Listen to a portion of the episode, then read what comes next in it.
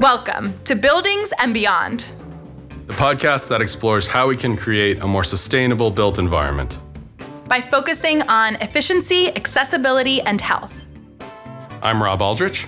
And I'm Kelly Westby. In this episode, I spoke with Valerie Matapuro, who's an architect with Perkins Eastman, based in New York. And she specializes in senior living facilities, many types of senior living facilities, which we'll get into a little bit. She explained really well, I thought, how she got interested in architecture, architecture in general, and senior living in particular. I mean, the reason I went into architecture is because I felt how spaces made me feel. I was aware about how spaces made me feel. And I wanted to be able to help shape that experience for other people, whether it was senior living or a school or an office building. And so taking the ideas of natural light or comfort or scale. What's the scale of a space? Do I feel really small in this space or do I feel, you know, is it the right size for me? Does it make me feel uncomfortable because of the proportions of the room or is the ceiling height, you know, intentionally large because I'm supposed to feel awed by this space and, and wonder? Or is this just my living room and I want to be comfortable in it? So I think, you know, thinking about those ideas as an architect and thinking about how how to translate those ideas into somebody's home, and I'm not talking about a private family home because we're talking about senior living communities, talking about buildings that can often be quite big, but they have to function as somebody's home. So, how do you translate those proportions and the scale and the feeling of a home into a building, which is a community? As you'll probably be able to tell from my questions, this is not an area where I have a lot of experience or expertise. But Valerie clearly does. She's clearly an expert in this area, and I really appreciated her I thought, very thoughtful answers to my somewhat naive questions.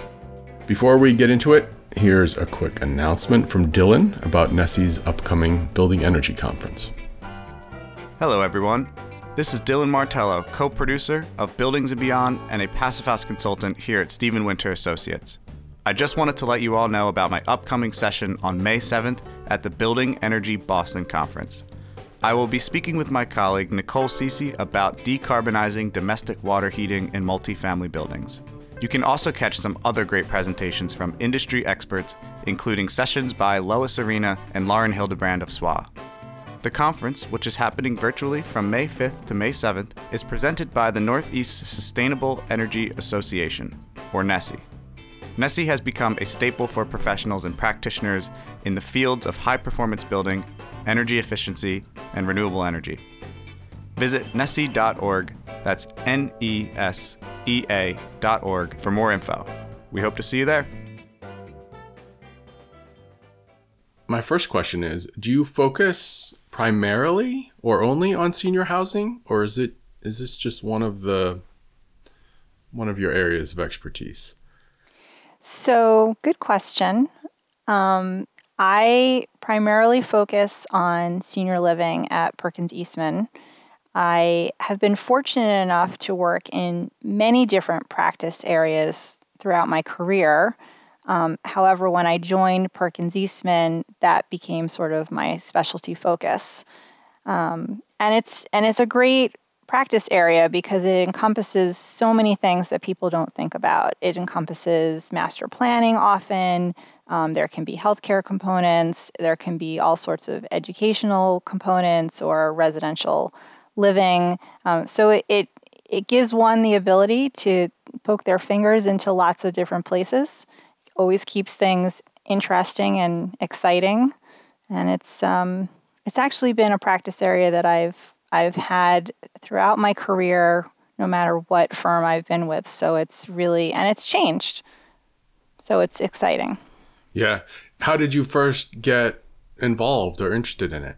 Was that accidental or was it a Yeah, when you're when you're a junior right out of grad school, the, you, you work on whatever they throw your way. Um, and the first project I worked on actually was a nursing home um, out in Jersey City. It had a particular mission to serve residents of the blind, and it was a, a, religious organization, so they preferenced um, taking residents in that had um, visual impairment in one shape or form.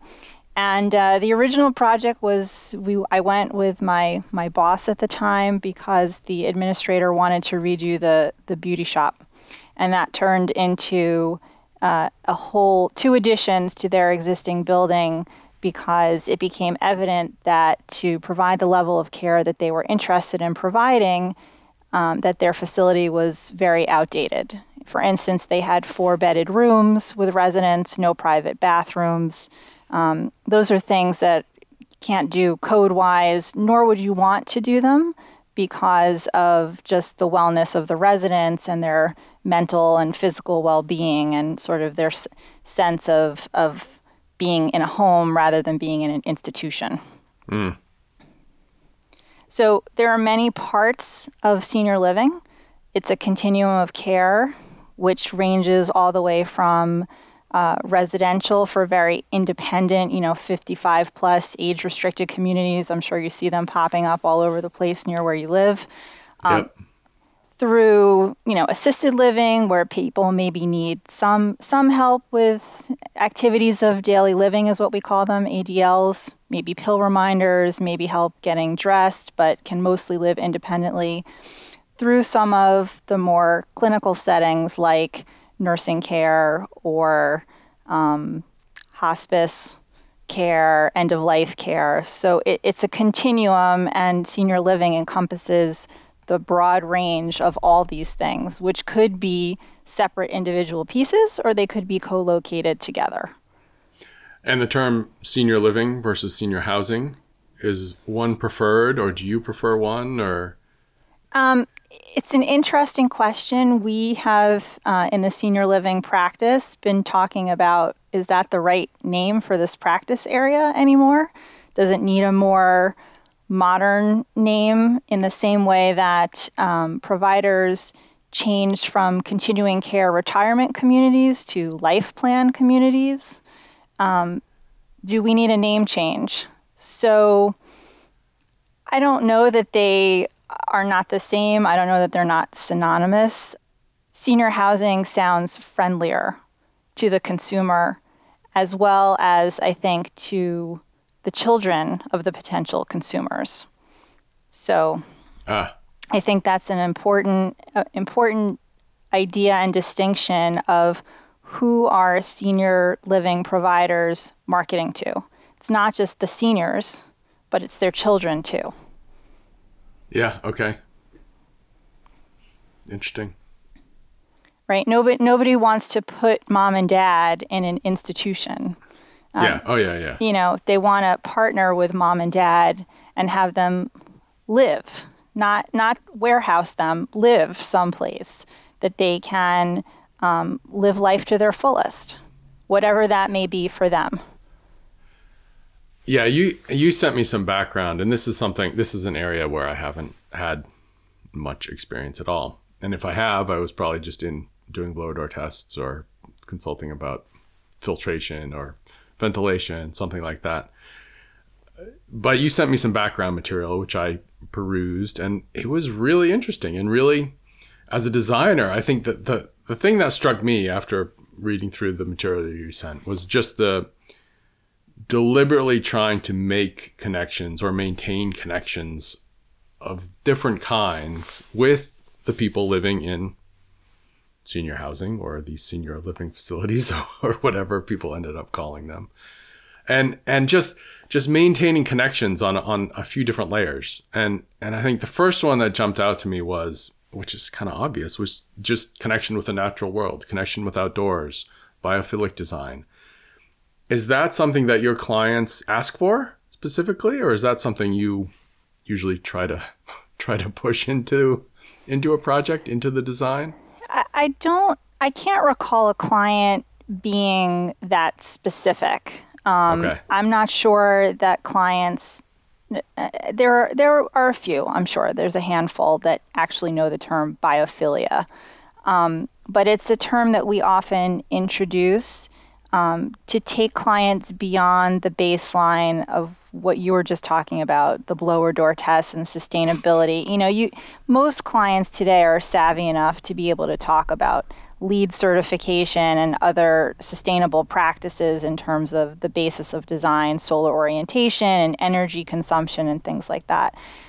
I think biophilia is kind of the next step, though, when you're talking qualitatively about the spaces. I mean, not not just the thermal comfort of a space, because we've built a good building that's well insulated and can be naturally ventilated and cooled and heated en- enough in the winter, but talking about a space that um, has a certain orientation to a view that's important, bringing natural light in so that there's wonder. Um, you know, by being able to see a deer walking outside, or maybe you're in an urban environment and seeing the traffic going by, or the kids going to school, or you're across from a school and you can see them out at lunchtime playing. Um, I think being being able to bring that environment indoors is also really important for people to understand the time of day and those cues that you get from light, from dark. So it seems like it should be a no brainer and inherent in design, just in terms of creating a space and a place that has a connection to your surroundings. But I think it's important also to have those conversations with clients and make that a priority on the design list so that spaces can benefit from the outside. And and there's evidence that that residents who have that connection are happier and healthier. I mean, Yeah. I think that goes for all of us in our homes, right? The, Yeah. the the room that I like to be in the most is the one that's brightest during the day. Yep. Yeah, I have my coffee every morning in front of a glass sliding glass door. I can watch the birds at the bird feeder. You know, it's absolutely. Are are there different strategies with uh, in senior living facilities for this than other types of buildings? You think, or is it just a lot of it is similar as far as the biophilia? I, th- I think it's similar. I think that um, there are maybe some considerations or ameliorating factors to take into consideration, such as, for instance, if a senior is often seated, you know, what is the sill height for that person so that they can get a good view out? Your view out of a window standing is very different than your view seated. Um, I think also in terms of which way that view is looking and sun glare, potential sun glare versus shade, creating an overhang, creating the architecture so that you don't get that glare and it becomes a place where a person can sit by a window and, and be outside and have that connection to nature is also really important. Um, it's better for the building, it's better for the person. But I think, in addition, looking for opportunities not just within the building, but for people to go out and engage with nature and have those experiences is equally important. Having a garden or having having a space where they can sit outside, which maybe had you know you have a, a generous overhang or a pergola or something like that, so that you can not just visually see things from inside, but be outdoors. Yep. And maybe it goes right along with it, like connection to the community, something that seems obvious, but when I was going through the material you sent, I thought of my my uncle lives in a, uh, I think you would call it independent living Yes, facility. So it's an apartment. There's not it's not assisted living. It's no nursing, but right. there's common meals and and such. But that facility is it's it's very much separate. You know, it's it's back on its own plot of land, set back from the road, not part of a town or village or anything. It's it's feels very it feels pretty secluded to me. And I think he could I think there's a sidewalk, there's some paths where he could walk a quarter mile to a Dunkin' Donuts or something. But I mean that's that's where the land was. That's, you know, there are probably advantages actually to being somewhat set back from a busy road, I, perhaps. But as a, as a designer, what, what can you, what do you think about in trying to kind of maintain, not, I mean, not seclusion, but more integration in with, in with the community? Yeah, that's a big topic with a lot of yeah. layers to peel back. um, I mean, look, honestly, the ideal scenario is when you have a client and they're looking for a piece of property that they would engage us early enough that we could really delve into some of that. But oftentimes, right, your clients come to you with an idea or a parcel of land that they've purchased. Um, I think traditionally, many of these senior living communities have been located where there's a lot of a lot of space to build in general, right? Mm. Um, and so, so and people can spread out, and the cost of building is is less than in an urban, dense environment. But I think also that comes with advantages and disadvantages. The discussion there is about creating community in this in this place that you are that you're building, right? So how do you create a community amongst the residents that are all going to move in to the, mm. your independent living community? And oftentimes that's through commons, which has social functions, wellness functions, you know, aquatics or gym, a gym or a multi-purpose room or auditorium where there can be educational uh, programs for them to engage with. Um, and, and the residents usually band together and, and create their yeah. own sorts of gardening clubs and all sorts of things. And that, that really comes out of the people that are living there and what their interests are. Um, but there are a lot of providers, depending on their location, that have also looked to extend their reach into the greater surrounding community rather than having their independent living community kind of be an island of themselves. So, creating a place where residents can come in from the outside community and engage in those services, or creating partnerships, for instance, with community centers or gyms or things like that, where their residents can go and take advantage of those things too. And that's great for providers because, number one, it broadens their reach it offers them an opportunity for brand recognition for maybe some seniors that are living at home that are thinking about maybe making a move at some point. Mm. Um, so I think you know there there's there's lots of opportunities there for different synergies. The urban community, I think, is something a little bit different um, because it offers seniors an opportunity to live in an urban environment where they can really just get out right? There's retail right yeah. there, there's arts, there's entertainment. Um, but as a designer, both as an architect that thinks about individual buildings, but also the larger urban fabric, I think it's incumbent upon us as designers and policymakers that if people are going to be in these urban centers or potentially age in place in their apartments, to create communities that are friendlier for seniors in terms of transportation network or you know safe walking paths that are level um, that can be navigated by a wheelchair. And that really benefits everybody right? It benefits not just seniors but potentially other people with disabilities young families with baby carriages. Um, so so thinking about our urban environment and how that can be transformed to create more opportunities for seniors to live there in their existing community, or maybe it's a new community for them, rather than going and moving to a whole other community. I think it talks to choice. People need choice in where they're going to live and where they want to age. That's a great point. Yeah, I mean, it's all it's all connected. yeah, I mean, what what did 2020 show us? You know, it showed showed us when we were all in quarantine how much how much we needed to be connected. Um, you know, we had to be clever as a society in terms of creating connections over the past year, in terms of Zoom and all sorts of other other technologies, but I think it also highlighted how isolating it can be for people living by themselves.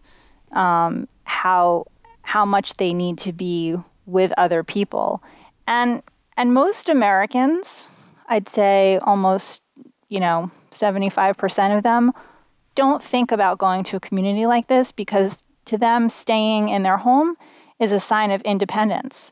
But during COVID, I think it made people reassess that independence because if they were part of a community, a senior living community, they might have had easier access to services, um, not had to worry about grocery shopping because they, you know, would have been on campus dining and things like that. So, although I think telemedicine and telehealth, it was a real COVID was a real boon for that. I think it sort of highlighted how difficult it could be and how isolating it is to live by themselves. In your practice, were there some key were there some surprises or key takeaways from COVID as to how you'll do things you may do things differently moving forward? Yeah, I, I think that um, there was a lot of focus around dining in particular, um, communal communal events, even within senior living communities. There, there was a sense of isolation of residents needing to be within their own apartments um, or their own rooms, depending how you know how big their space was. And think communal activity and dining became a thing of the past for a while. Uh, you know, as as it did for all of us. Not, nobody went to a restaurant for the longest time. So, in terms of laying out dining spaces, how to decrease density, all these things have real implications for providers in terms of staffing. Um, yeah. The less dense it is, the more seatings you need, things like that. And I don't know if that will really be here to stay, um, but certainly this whole idea of of room service, I think, became a greater a greater push and idea. Um, and it made us think about and and package delivery. I mean, we all started ordering from Amazon and other places and not going to stores. So I think this whole idea of delivering services and products to people's apartment front door made us think about does there need to be some sort of extra vestibule that be, can become a repository for a tray for packages so to provide for contactless delivery um, also thinking about access to the outdoors right do you have grounds to walk on if you're not leaving your apartment do you have a balcony that you can go out on? And is it a meaningful balcony? Or does it need to be something like a Juliet balcony that you can, you know, open big doors and have that sense of being outside? Yeah. Another topic was connection to family and and in again in the background material you sent me there were some examples of multi-generational housing is that something you're seeing a fair bit of as a I guess a deliberate alternative to senior living. I I hadn't considered that. I would say I have not seen it as a prevalent living option. I think it's something we talk about a lot. I think it's something that we see as a trend that um, children, you know, adult children, w- think about with their with their families, with their parents. You know, is there a space for mom and dad? Is that space in the house? Is it a small house? You know, one of these um, accessory dwelling units that I can place on my property. Um, I think there are more examples of co-housing, not which are not necessarily intergenerational, but co-housing models where residents that are like-minded can coalesce around a community and share in responsibilities, be it cooking or gardening or maintenance or some something of that sort. Um, the intergenerational idea, I think, has stronger legs and more practical real life examples of communities that may be located in places that are near a school, near a daycare, where seniors can be tutors for the kids or you know there's there's some opportunity for interaction on that level as opposed to the family level. So, so if it's not, if there's not, if it's not deliberate multi generational or intergenerational housing, allowing better connection to families. So when families come visit their parents or grandparents, that it's fun, that it's easy. I don't know, a playground for the grandkids or something. Absolutely. I mean, we talk about that. Um, we talk about that often on on all all of our projects. You know, it okay. could be something like I have one project where we included a Wii.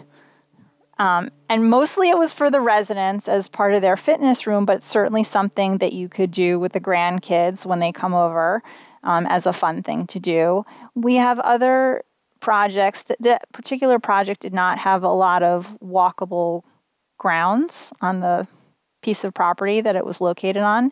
But we have other projects where there are very gracious amounts of gardens and grounds, and there's playground equipment, or oftentimes there could be a pickleball court or a tennis court for the residents. So there are opportunities for kids, adult kids, and the residents to engage at that level. I think creating spaces that are not just in grandma and grandpa's apartment, for instance, are really, really important. Yeah. Right? Nobody nobody goes to visit grandma and grandpa and sits in their bedroom, for instance, if they have, right. you know, a studio apartment. You you know, you go to their house and you have to have space for private and for and for public entertaining in a way. Yeah. Yeah, and and friends too, I guess. Yeah, friends, yeah. family, just being a nice place to visit is certainly very much part of the design process. And and I think that all of these communal spaces, it's really an extension of your house, right? Or your yeah, apartment. Okay. It's the it's the whole idea of I'm a single person or maybe I'm a maybe I still have my partner in life and we're downsizing from a larger space but it's not just a, a, a, transaction that's physical necessarily. It's a transaction that involves thoughtful engagement with a community, right? There, there's dining spaces, there's living spaces, there's media spaces. There could be a painter's studio. There could be, there's often wellness spaces, which could be individualized personal spaces like a spa or it could be a pool or a fitness, room, but it could also be uh, doctor's offices where doctors mm. come in. So, you know, it's like an extension of a larger community, but also an extension of your house and all, all the different types of spaces that you might have in your house. Yeah, it's a different, that's a different, different way of thinking. It's, that's, yeah, cool. So one thing that you mentioned to me when we first spoke, which was an element of diversity and, and all different kinds of diversity. And the one that I think kind of caught me the most was uh, income diversity mm. or difference in wealth. Because a lot of the senior housing or senior living, a lot of these facilities are pretty pricey. Yes. Um, and so so what can you do? I, actually two questions kind of what are your clients are your clients interested in in, in reaching a wide range of of people of income or wealth? People are living on savings probably largely. Um, and and how can you address it? How can you be more inclusive uh, in in design of facilities? Yeah that's a that's a really tough one that I think we we're struggling with a bit. Um, it's not it's it's not just the designer that can answer that one. It's yeah. the it's sort of the providers and also the policymakers, quite frankly. I think as designers, part of what we can do to affect that is look at the types of spaces that we're designing. Are they you know, the cheapest space to build is repetitive space. So, is it modular design? Or if it's not modular design, is there a way of having a, a building block? That's a bad analogy, but having a building block that, you know, if you repeat it a number of times, there's an economy of scale to how you build it. Or the types of of finishes and other materials that you're using. Because if the cost of construction comes down, then the overall project cost comes down and potentially you can create a more affordable product. So I think it's really difficult. It's one that our firm is is grappling with, um, as are many other firms, um, to create to to look at and create an affordable product. But I think we also see that there's a need, and many providers see that there's a need for this middle market, affordable market, because not everybody can pay for the luxury community and live in that because of a certain income level. Yeah. Yeah, or mixed. I, is it possible to design mixed? I don't know. Mixed income without seg- segregating people of different income levels or different wealth. Yeah, I mean, I sure. think I think um, I think there are communities that have can have different levels of of product where some of the higher end product can offset more affordable product. I'm thinking of a community right now that's looking to build these very luxurious apartments as a way of offsetting not necessarily more affordable apartments, but services, affordable services that they push out into the greater community. That's one way. Oh, interesting. So okay. it's not necessarily, it could be about providing a variety of housing types in one location, but it could also be about having a, a housing type that allows you to push com- services into the community so that people can, you know, get visiting nurse kinds of services and other things like that, or running an adult daycare program for people, yeah. you know, seniors that potentially are living at home with their adult children who need to go to work, but they need a, a place for their for their mom or dad or whoever it is to be during the day. That's cool. Yeah, more more community connection. Yeah. That's pretty neat. Absolutely. I think the last kind of connectivity piece or question I had on my list was, um, which was in the, what you sent me, was was workforce connections, and this is something that I had never thought of before. But you know, for the people that there's quite a few people that work at these at these communities. Uh, I'm sure it varies all over the place, but you know, uh, medical medical staff and cleaning and and food service and and administration all i mean there's you know much better than me but if if if it's not just a 9 to 5 you know uh, i got to go in and clock in 8 hours or whatever for the people that work there if if there are more amenities for people that work there like you know daycare i think you mentioned and other other um, appealing or in, to, to to make the employees part of the community also. Do you I guess that seems like something as a designer might be something a designer can can affect, but also maybe kind of challenging depending on the client or the facility. So I recently listened to a podcast that had a few thoughts in there that stuck with me as a designer. And one of them was about organizational change and organizations um, being able to take take the leap and be innovative, that it's not just necessarily creating opportunity within architecture and design, but it's your client and your partner that has to be willing to take that leap as well. So, we talk a lot about with our clients, for instance, employee spaces, staff spaces. You know, when we're laying out a building, and we spoke about biophilia and access to natural light, right?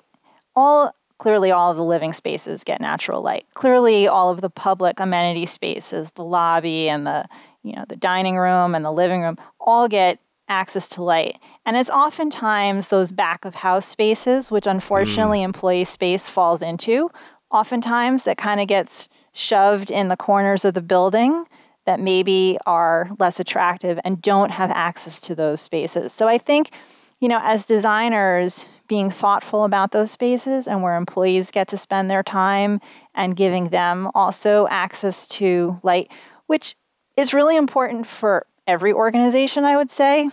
But oftentimes, some of our clients that may have unionized workforces, it's really important to them to keep their employees. I mean, it's important to keep every employee happy, but there may be other ameliorating factors that need to be taken into consideration um, to keep employee satisfaction. I think at a base level, everybody, you know, wants to get compensated well, be that in salary or benefits or, you know, giving them access to meals. I know there's a lot of financial companies that when we actually were in the office would bring lunch through because it kept their employees happy and it also kept them working through their lunch hour instead of going out and getting something to eat. so I think those are are considerations that can be made and and certainly if you have a provider that is willing to think about providing space within their within their community, within their facility for things like daycare, or maybe maybe it's even an education room that they can bring in service in. Those things all contribute to a happy employee, an employee that feels like they're valued, an employee that feels like they can, you know, that there's room for growth and within their organization. So does it get into other aspects of design that kind of integrate employees into the community? So it's not just a like a staff resident divide or is that i don't know if that's something you think about. Well I, some of that i think is is about the organization and how how they want to provide services.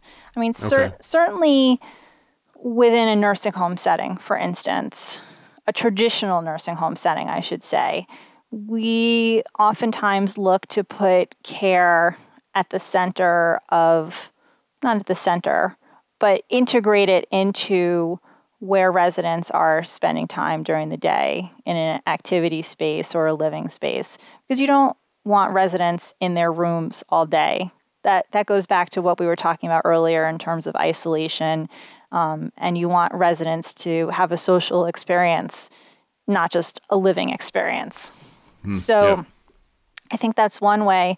But there, but there are other other providers that are interested in creating small house models, which oftentimes are more expensive to staff and can potentially take more space. Although we have looked at adapting that idea into more urban environments which would put the caregiver at the center of just what it sounds like a small house. So, a smaller grouping of residents that live together in a house like setting, right? So, you have a cluster of rooms around a dining space and a living space and maybe an activity space. But that caregiver is not just a caregiver. That caregiver is also helping with meal preparation with the residents, potentially is helping with um, you know, housekeeping and maintenance. That's a different model um, that some providers have adapted, and that creates different kind of design challenges or design opportunities, I should say. Yeah, man. So that leads into, I guess, a, a question, uh, and you've, which we've touched on before now, but all of these elements of uh, a little higher quality, more connected senior living. How much of the demand comes from clients versus how much of it are you um, bringing to the table?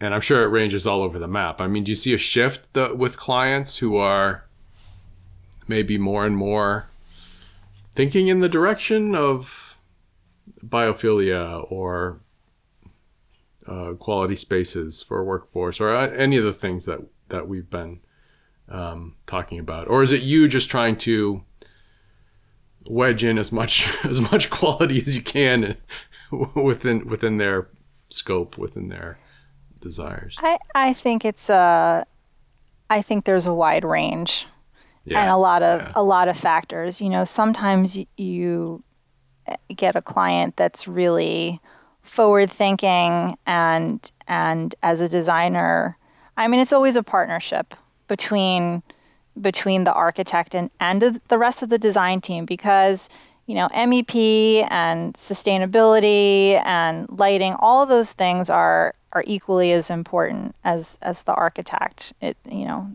it it's a it takes all of us to do it yeah. um, Yep. So I think I think it's really a partnership between your client and your design team, and you push each other and propel each other forward.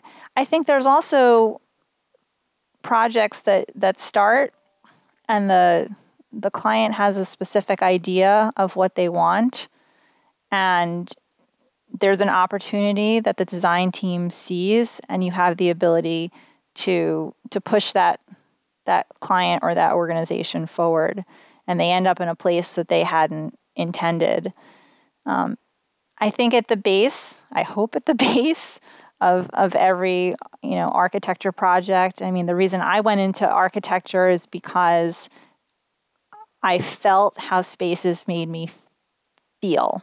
I was aware about how spaces made me feel. And I wanted to be able to help shape that experience for other people, whether it was senior living or a school or an office building. And so taking the ideas of natural light or comfort or scale. What's the scale of a space? Do I feel really small in this space or do I feel, you know, is it the right size for me? Is the ceiling height does it make me feel uncomfortable because of the proportions of the room or is the ceiling height, you know, intentionally large because I'm supposed to feel awed by this space and and wonder or is this just my living room and I want to be comfortable in it? So I think you know, thinking about those ideas as an architect and thinking about how how to translate those ideas into somebody's home, and I'm not talking about a private family home because we're talking about senior living communities, talking about buildings that can often be quite big, but they have to function as somebody's home. So how do you translate those proportions and the scale and the feeling of a home into a building which is a community. So, you know, I think I think there are projects that come along that you have to push those ideas and and sort of infiltrate them throughout whatever the other project goals may be. Gotcha. Yeah, you off you obviously have given a lot of thought to this. I've had a lot of time to practice, I guess. Uh, if we were to talk again in five or ten years, what do you think, or what do you hope we'd be talking about? What kind of changes do you foresee or would like to see? Wow. I don't think I was prepared for that question. it's a good question though. Um what would I hope to see in 5 to 10 years? I think or I I earnestly hope that there is a greater focus and I'm not just saying this because I'm talking with Steven Winters on on buildings as consumers of the environment. So, uh, focus on creating not just healthier buildings, because I think we've gotten more savvy about that, but creating buildings that are are good stewards of the environment. Um, it's it's definitely something that I think is more on the minds of more people. It's you see it more in, in the news, not just in industry news, but you know, regular consumer news. So I think I think that would be important. And I and I do hope that in five or ten years that we can have um, a better conversation about the middle market and the affordable market and see what kinds of inroads we we may be able to make on that front. Yeah. Well, we will check in with you in five to ten years and see how we see how we've done. Okay. Thanks again to Valerie. I really enjoyed our conversation. Really interesting to me. For folks looking to dig a little deeper into this topic, Valerie sent quite a few links to good resources, many on Perkins Eastman's website. These links are in our show notes. Go to swinter.com slash podcast. That's S-W-I-N-T-E-R dot com slash podcast. Buildings and Beyond is produced by Steven Winter Associates. We are working to make buildings better, healthier, more accessible, resilient, sustainable, efficient. If you dig this kind of stuff, maybe check out our careers page at swinter.com. I counted 18 openings today when I took a look, ranging from summer internships to senior positions in most, if not all, of our offices New York City, Connecticut, DC, and Boston. Thanks to the podcast team here Kelly Westby, Dylan Martello, Jade Alvarez, Heather Breslin, Alex Mirabile, and I'm Rob Aldrich. Thank you very much.